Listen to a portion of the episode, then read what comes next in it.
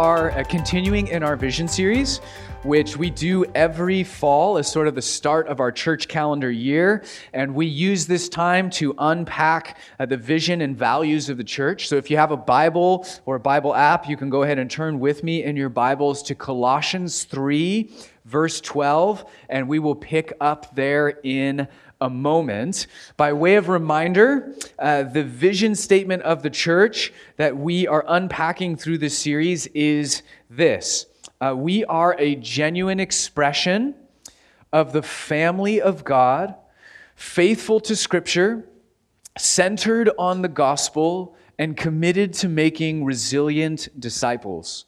We value life in the Spirit, in which the church becomes a participatory body, passionately seeking the kingdom of God in prayer and worship as God empowers us for his global mission in both neighborhoods and nations. And this statement that kind of sums up who we are and who God is calling us to be can be broken down into eight individual values.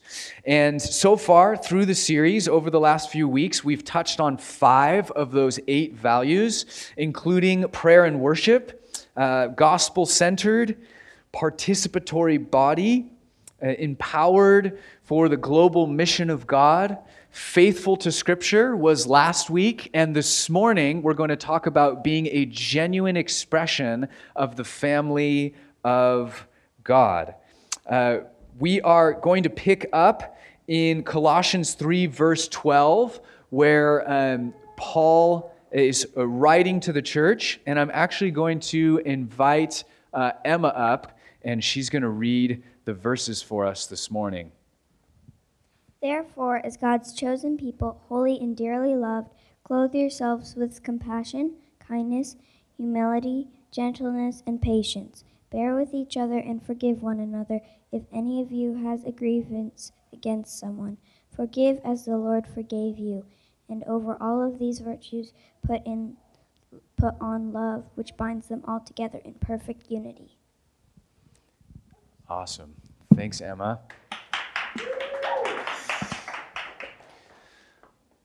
Chances of listening to those verses just went way up. Uh, before we continue, I'll ask you to join me in prayer. Jesus, uh, it is a joy to be gathered together with you this morning in a time, place, and culture where it is legal uh, to do so. And uh, while we rejoice in that freedom and that ability, we also recognize that there are things about our time, place, and culture that hinder us in our faith and hinder our walk with you. And we want to follow you with our eyes wide open. We want to uh, take hold of the things uh, that uh, Emma just read about in those verses. And uh, we pray, Holy Spirit, that you would come, that you would open our eyes, that you would uh, sort of part the Red Sea of cultural confusion and uh, lead us through in a distinct way to a new place place, that we uh, would be salt and light in uh, this city uh, and for this generation. And we pray these things in Jesus' name. Amen.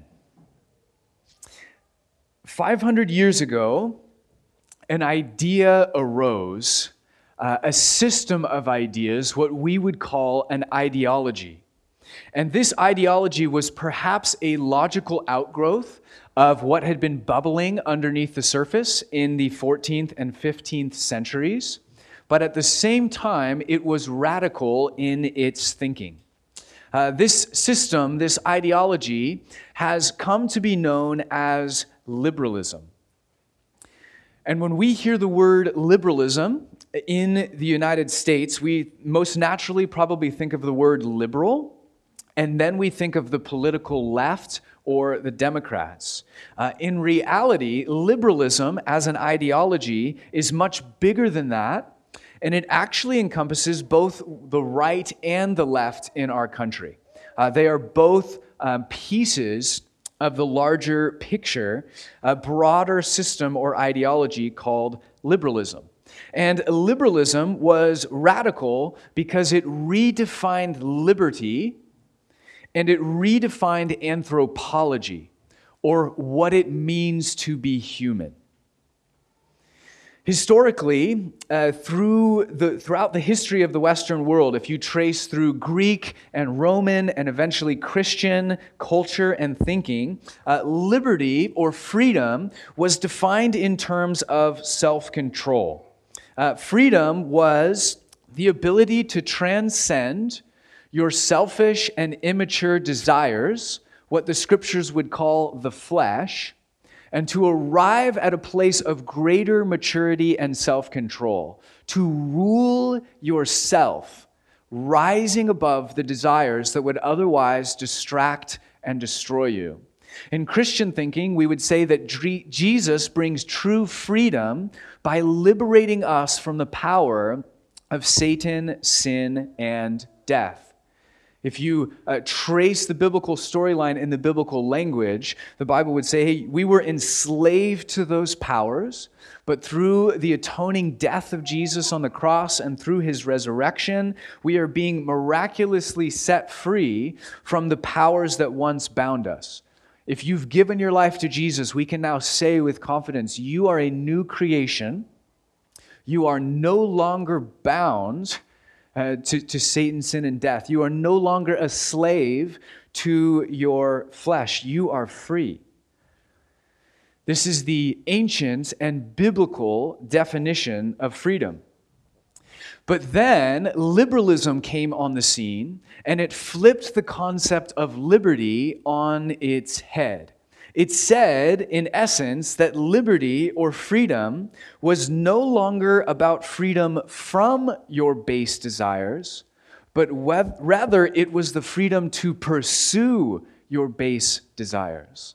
In other words, freedom is not about putting the flesh to death, but about bringing it to life and letting it run wild. Freedom was redefined. It is no longer about being rescued from the bondage of sin and shaped into the image of Jesus.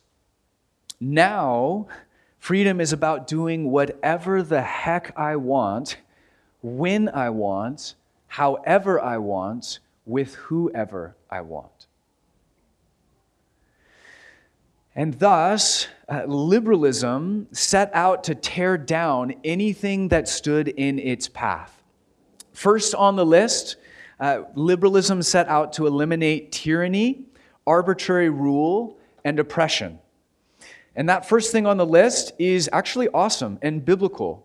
Uh, to, to stand in opposition to those things. That was completely in line with what followers of Jesus had been doing for over 2,000 years. Uh, resist and overturn the emperor and the empire that he represented resist uh, tyranny and oppression. Uh, that's very biblical in a lot of ways. But the problem was that liberalism didn't stop there. It couldn't stop there. It ended up taking on a life of its own. It gained its own momentum. It had this inescapable logic to it. And it just kept going. Next on the list was tradition and religion because they restrain our flesh. They constrain us. They tell us what we can and cannot do. And if liberty is following my flesh, then they also have to go. So we'll uh, break those down and deconstruct them and set them aside. Next uh, on the list was to target any form of morality or outside responsibility it, it began broadened out. Hey, any external rules or obligations uh, constrain my freedom as newly defined. Uh, they have to go as well. But by logical extension, then, any form of culture, any system of expectations, and any external commitment, including the strong bonds that existed between communities and even family units. So you're starting with something very big and universal, and you're taking that same logic and drilling it down into more and more intimate spheres until the last thing on the list, the strongest and most intimate bonds within humanity are, are being targeted and weakened and set aside. That would be the bond of marriage and the bond between parents and their children. Uh, those must now be redefined not as strong bonds and commitments, but as weak ones. Uh, marriage is redefined as something to be engaged in by consumers for their enjoyment. Marriage is, is no longer about the other, it's about you. Are, are you satisfied? Are you happy? Are you getting what you deserve? So, so the, the very idea of marriage bond is now beginning to weaken into a consumer bond, and even the bond between parents and children. And, and this is a little bit out front, but one of the things that's currently brewing in our culture is the idea, which a lot of us in the room are parents, so this is going to sound really shocking, but it's the idea that parents actually don't owe anything to their children, that, that placing that expectation on them is, again, a restraint of their freedom. And what should happen, what's being proposed, is that you start with a blank slate. Parents don't know anything to their children, and they will literally write and form a contract with each child saying, This is what I am now. I'm starting from scratch, but this is what I agree to do for you. But if someone doesn't hold up the contract, uh, then that contract can, can be set aside. So you see, what started as this sort of broad idea of freedom from oppression actually became uh, this sort of acid dissolving cultures and bonds as it's worked its way down. Liberalism has attacked and undermined every form of bond, commitment, community, or obligation because all of them are now framed as a constraint on my liberty. So you could ask the average person, what does it mean to be free? How can I be free? Like just gut level on the streets, what does that mean in our culture? Well, it means I need to tear down every form of external authority, expectation, or obligation all of that stuff. Get your morality off my body. Get your laws off of my life. Get your cultural expectations off of me. That, that is a constraint. You're, you're not the boss of me. You, you have no authority over me. Who are you to tell me what to do? That is a restraint on my freedom. In a sense, within our secular culture, we would say, I am not free until I'm completely alone, until I owe nothing to anyone, and life is all about me. This is the logic of liberalism taken to its logical end. This is the modern definition of freedom. And along with that redefinition of freedom, in a fascinating twist, liberalism actually reinvented history as well and changed the definition of what it means to be human. No longer is humanity made in God's image, made for relationship, made for commitment to one another in human community, made to create and cultivate culture together. Instead, liberalism said, we believe that the original state of humanity was isolated individuals without culture, commitment, or connection who, and this is a quote, sprung up like mushrooms, independent of one another in the wilderness. Now, this is nonsensical but this is literally the basis for liberalism and secularism. That human beings sprouted up with no commitment, no culture, no community, independent of one another. This is actually behind an increasing amount of the material that's taught in colleges and universities. There are some really intellectual people who have really high IQs who buy into this, even though it doesn't really make sense. But here's the point in the church, within biblical community, we long to get back to the Garden of Eden, where God and humans and creation were all connected to one another and flourishing as God intended. Sort of the biblical cry that isn't fulfilled until Revelation is, is to go back to that place, back to the beginning. But liberalism says we need to return to our original, what they call state of nature. We need to return to our original state of nature in which nobody is connected to anyone, there are no commitments, and there is no culture. So we actually agree with liberalism uh, that humanity needs to get back to its original state. We just have completely different conceptions of what that original state was. We actually agree with liberalism that humanity is in bondage and needs to be liberated, needs to be set free. We just have completely different concepts of what freedom is and what we are in bondage to.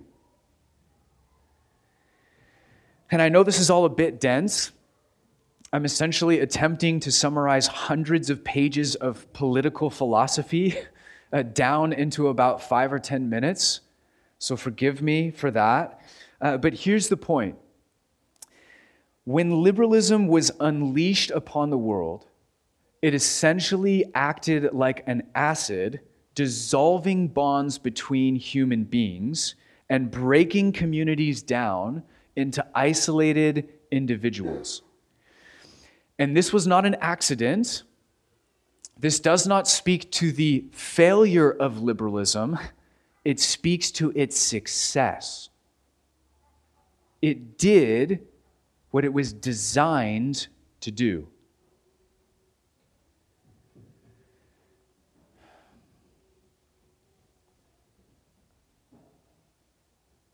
But the problem of liberalism is that it was too successful. And, and there's at least two aspects of this problem that I want to point out briefly. Uh, the first problem is that liberalism has a, a false or inaccurate definition of what it means to be human and what it means to be free. And second, uh, liberalism has gone into overdrive. Uh, it, it has uh, gone beyond our control. It almost cannot stop itself. It has to follow its own logic. And as it goes, it is dissolving every bond in its path. And if you're a visual person like me, you can picture it this way. I want you to imagine that you are an atom, that every person is one individual atom. Well, atoms come together uh, in molecular structures and compounds. Atoms bond together in unique ways uh, to form specific substances for a specific purpose. Uh, so, Tori, you can go ahead and throw up the first slide. This is an image of a molecular structure of atoms coming together, bonded with one another. And for our purposes, you can think of these bonds as uh, representing relationship and commitment and hierarchy and culture. In fact, you could think of this picture as an image of uh, an extended family, right? Uh, all of them uh, bonded together in hierarchical relationships of love and commitment. And, and so, what was the God's sort of design for humanity is that families would look something like this that they would come together uh, in strongly uh, bonded ways, but then it, as a molecule, so to speak, but then many molecules would then be bound together in communities and, and in towns and in, and in cultures and in nations and to become uh, larger structures.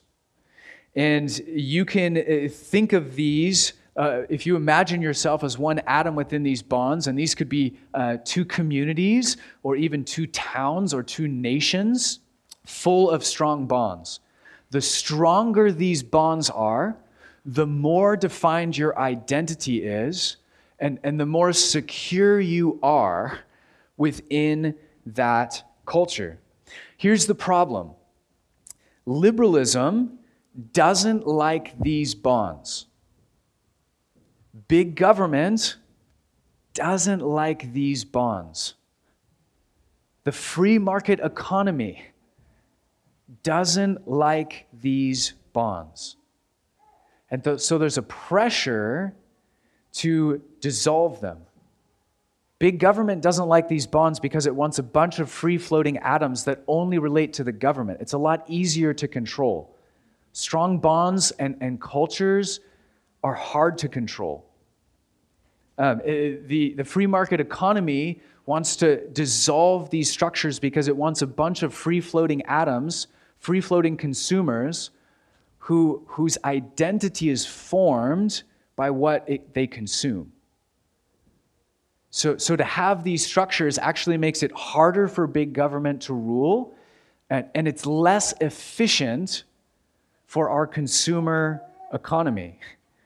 And, and so the push on the left and the right is toward individualism, toward dissolving these bonds. Liberalism says, and stick with me here, liberalism says that bonds are the enemy. We, we need to break them down. It looks at molecular structures and says, we need to break down all of these bonds until we get back to the state of nature, the state of freedom as free floating atoms. So instead of strong families bonding together with other strong families to form strong communities, to form strong uh, towns, to form strong nations, instead, we get something very different.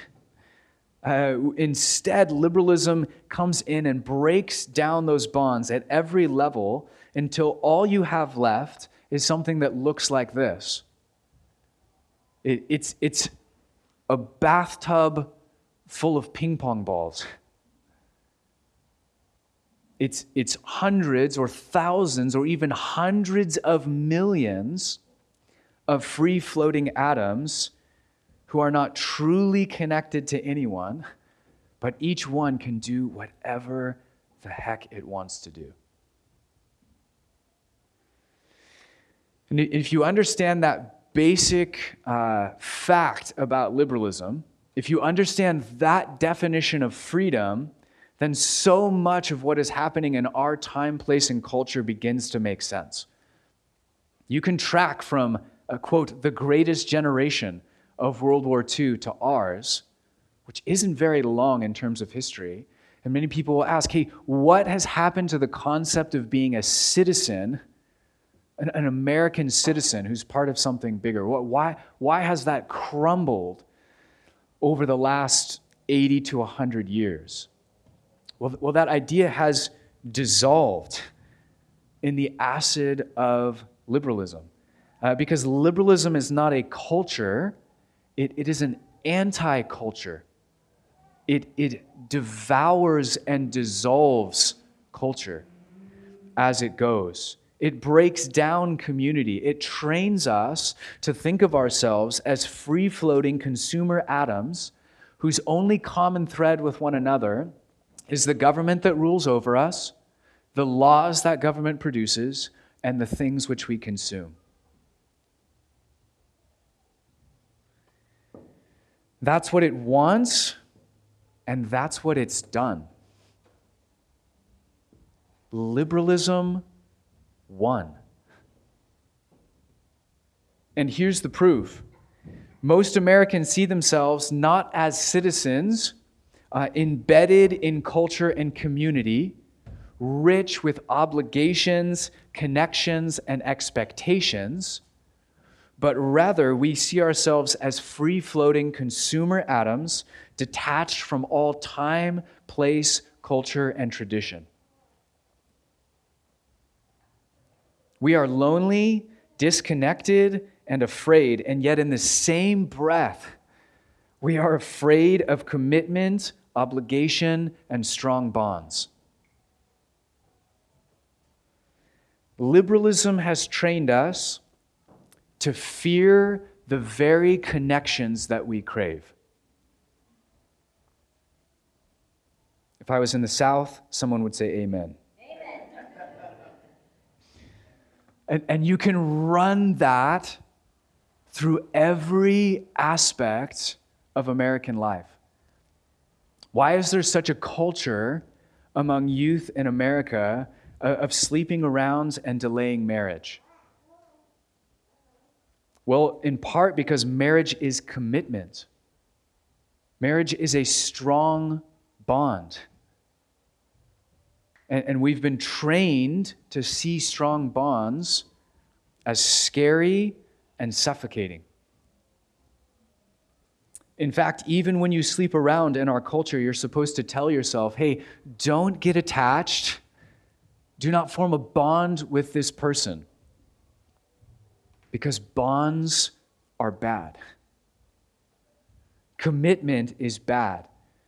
Community itself, just as a concept, with all of its bonds and obligations, is a scary thing now. It is something to avoid, not something to seek out. Uh, we are so disconnected. We're so lonely. We crave connection. But as soon as someone says commitment, obligation, hierarchy, relationship, authority, as soon as someone says one of those words, particularly if you're 40 or under, there's this almost allergic reaction that happens within us. We, we, we react against. Those are bad words. Those are things I need to run from. Our chest tightens up. We, we feel within ourselves the impulse to shrink back, to avoid community, to avoid commitment. Why do we do that? Why do we react that way? It's because liberalism has trained us to react that way. That comes from the secular culture that we live in. Uh, why, as a nation, are we so anxious all the time? Well, in part, it's because we are free floating atoms who have no identity, no security, no genuine community and therefore we have no safety net beyond the money that we can accumulate. There are no strong bonds. It's just me in a sea of lonely people hoping that big governments or the free market economy will take care of me and meet my needs. And then on a cultural level, we say, oh, you're excited about you know, the free market economy, head to the right. You, you belong over here. Oh, you're not as excited about the free market economy. You don't think that's gonna, you don't think that's gonna cut it. You think we need big government. Okay, you head to the left. You hang out over here. These are your people. And then we spend all of our time hating each other oh man, the left is so lame and their ideas are so, I, I hate those guys. Oh man, the right and the ideology, they, I, I hate those guys.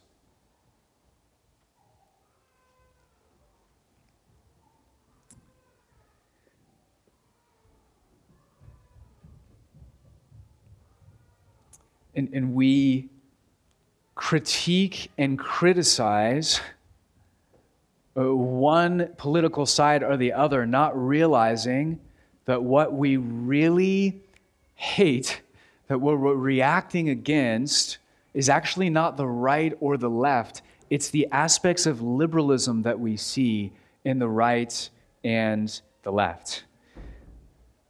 If you step back from the perspective of political philosophy, you'll see that both the right and the left in our country are cursing one half of liberalism while advancing the other half. They, they're like two pedals on the same bike. So when you're in the trenches, you say, oh, this, that is my political opposite. I, th- those guys are the worst. But as you push one down, the other rises, and you push the other one down, and this one rises. You say, oh, we need to push down the left so the right can be on top. We need to push down the right so the left can be on top. And what we don't realize is that it's like pedaling a bike. The project of liberalism just keeps moving forward. And what's really sad is that the aspects that each side wants to advance advance really easily. And the aspects of liberalism that each side is resisting, they typically resist in vain. Which is why, generally speaking, we can bounce between the left and the right in the Oval Office, and the project of liberalism just keeps marching forward despite attempts on both sides to slow it down or to take a different path. That's a whole nother sermon for another time. We, we don't have, I probably shouldn't have opened that can of worms. Instead, let's turn the corner. I'll bring it back. We've looked at the problem. What's the solution? Uh, what is the antidote to the raging beast that is liberalism and the isolation, anxiety, depression, and loneliness that it breeds. Uh, Patrick Deneen, political philosopher and author of Why Liberalism Failed, says it this way He says, A better course or the way forward will consist in smaller local forms of resistance, practices more than theories the building of resilient new cultures against the anti culture of liberalism. Or said another way, the solution to the problems our society is up against sounds like biblical community, practicing the way of Jesus in a specific time and place, in beautiful resistance as the family of God. It's a bunch of imperfect people coming together and committing to one another under the kingship of Jesus. It's Colossians 3. It says, Put on then, as God's chosen ones, holy and beloved, compassionate hearts, kindness, humility, meekness, and patience, bearing with one another in all of our imperfection. And if one has a complaint against another, which you will, if you're in biblical family, then you forgive each other, just as the Lord has forgiven you. And above all these, put on love, which binds everything together in perfect harmony. Notice that language. The Bible is teaching us, verse by verse, week over week, how to form strong bonds, uh, how to become the family of God. He, he, he literally ends these verses with an image of us all being bound together in perfect harmony. Scripture says God takes the lonely and he places them in families. He takes free floating atoms and he brings them into beautiful uh, local molecular formations, binding us together in harmony in a context and community in which we can learn all over again what it truly means to be human and what it truly means to be free. And that's the invitation moving forward.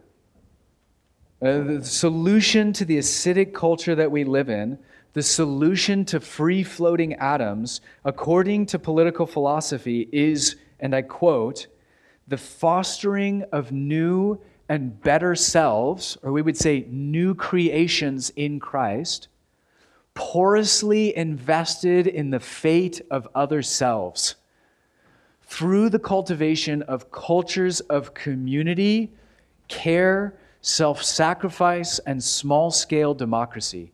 This is a philosopher speaking about political philosophy and the problem we're in. He says, Our hope is that a better practice might arise, and from it, ultimately perhaps a better theory than the failing project of liberalism. To bring it back as we close, or to put this in other words, you and I are living at the beginning of the end of the next Roman Empire. And the solution that our world needs so badly is biblical community. It is thousands upon thousands of genuine expressions of the family of God. The empire of liberalism will collapse. And in fact, the more successful it is, the shorter its lifespan becomes. It literally eats the foundation out from under itself. It will topple, it will fall. And my prayer is that thousands, if not tens of thousands, if not hundreds of thousands, of local, genuine expressions of the family of God will rise out of the ashes of liberalism and take its place.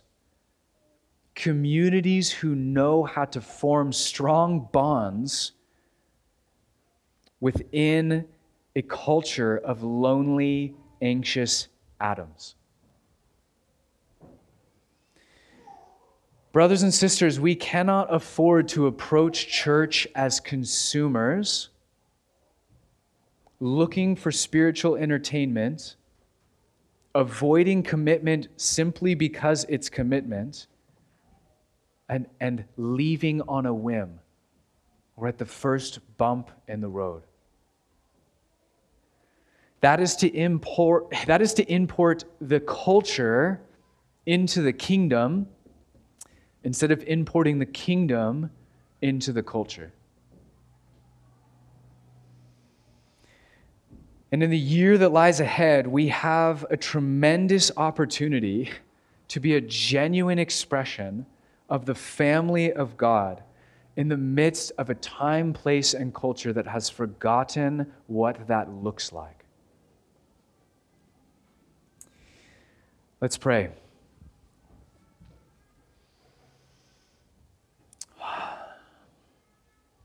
Hmm. Jesus, we come before you this morning, uh, I think first off, confessing.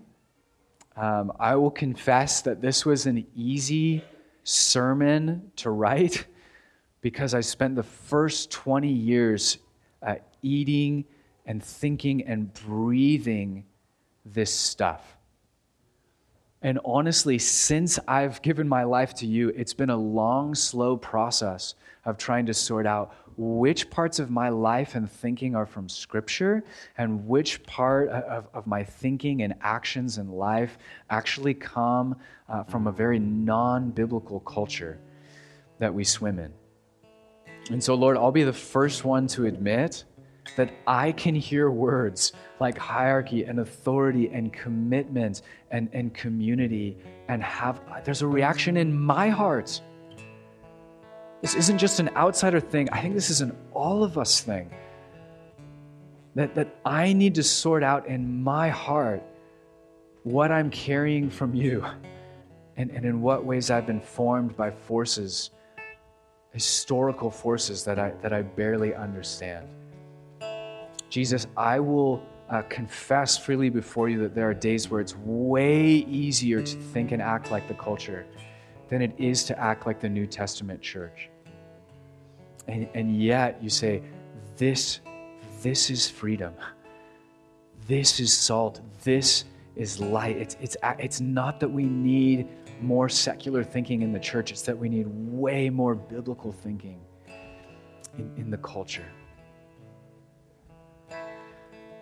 And, and so, Lord, as we um, wrestle with these things, I pray that you would guide us. Uh, I pray that you would reveal the truth to us that we are stronger together than we ever could be apart, that we are actually more free together than we ever could be apart.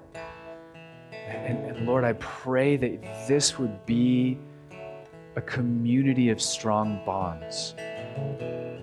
I, I, pray for strong marriages. I pray for strong families. And I pray that, that strong bonds would be formed as we come together as the family of God. That this would not be a place uh, of, of consumerism or some shallow version of Christianity, but, but people would be able to walk in and say, wow, there's a sense of family here. And in it, I actually sense a freedom from the stifling anxiety and loneliness and confusion that has washed over our culture. Jesus, would you come in your love, in your mercy, in your grace, in your power? Would you show us a better way forward as we work this out together? In the power of the Spirit. And in Jesus' name. Amen.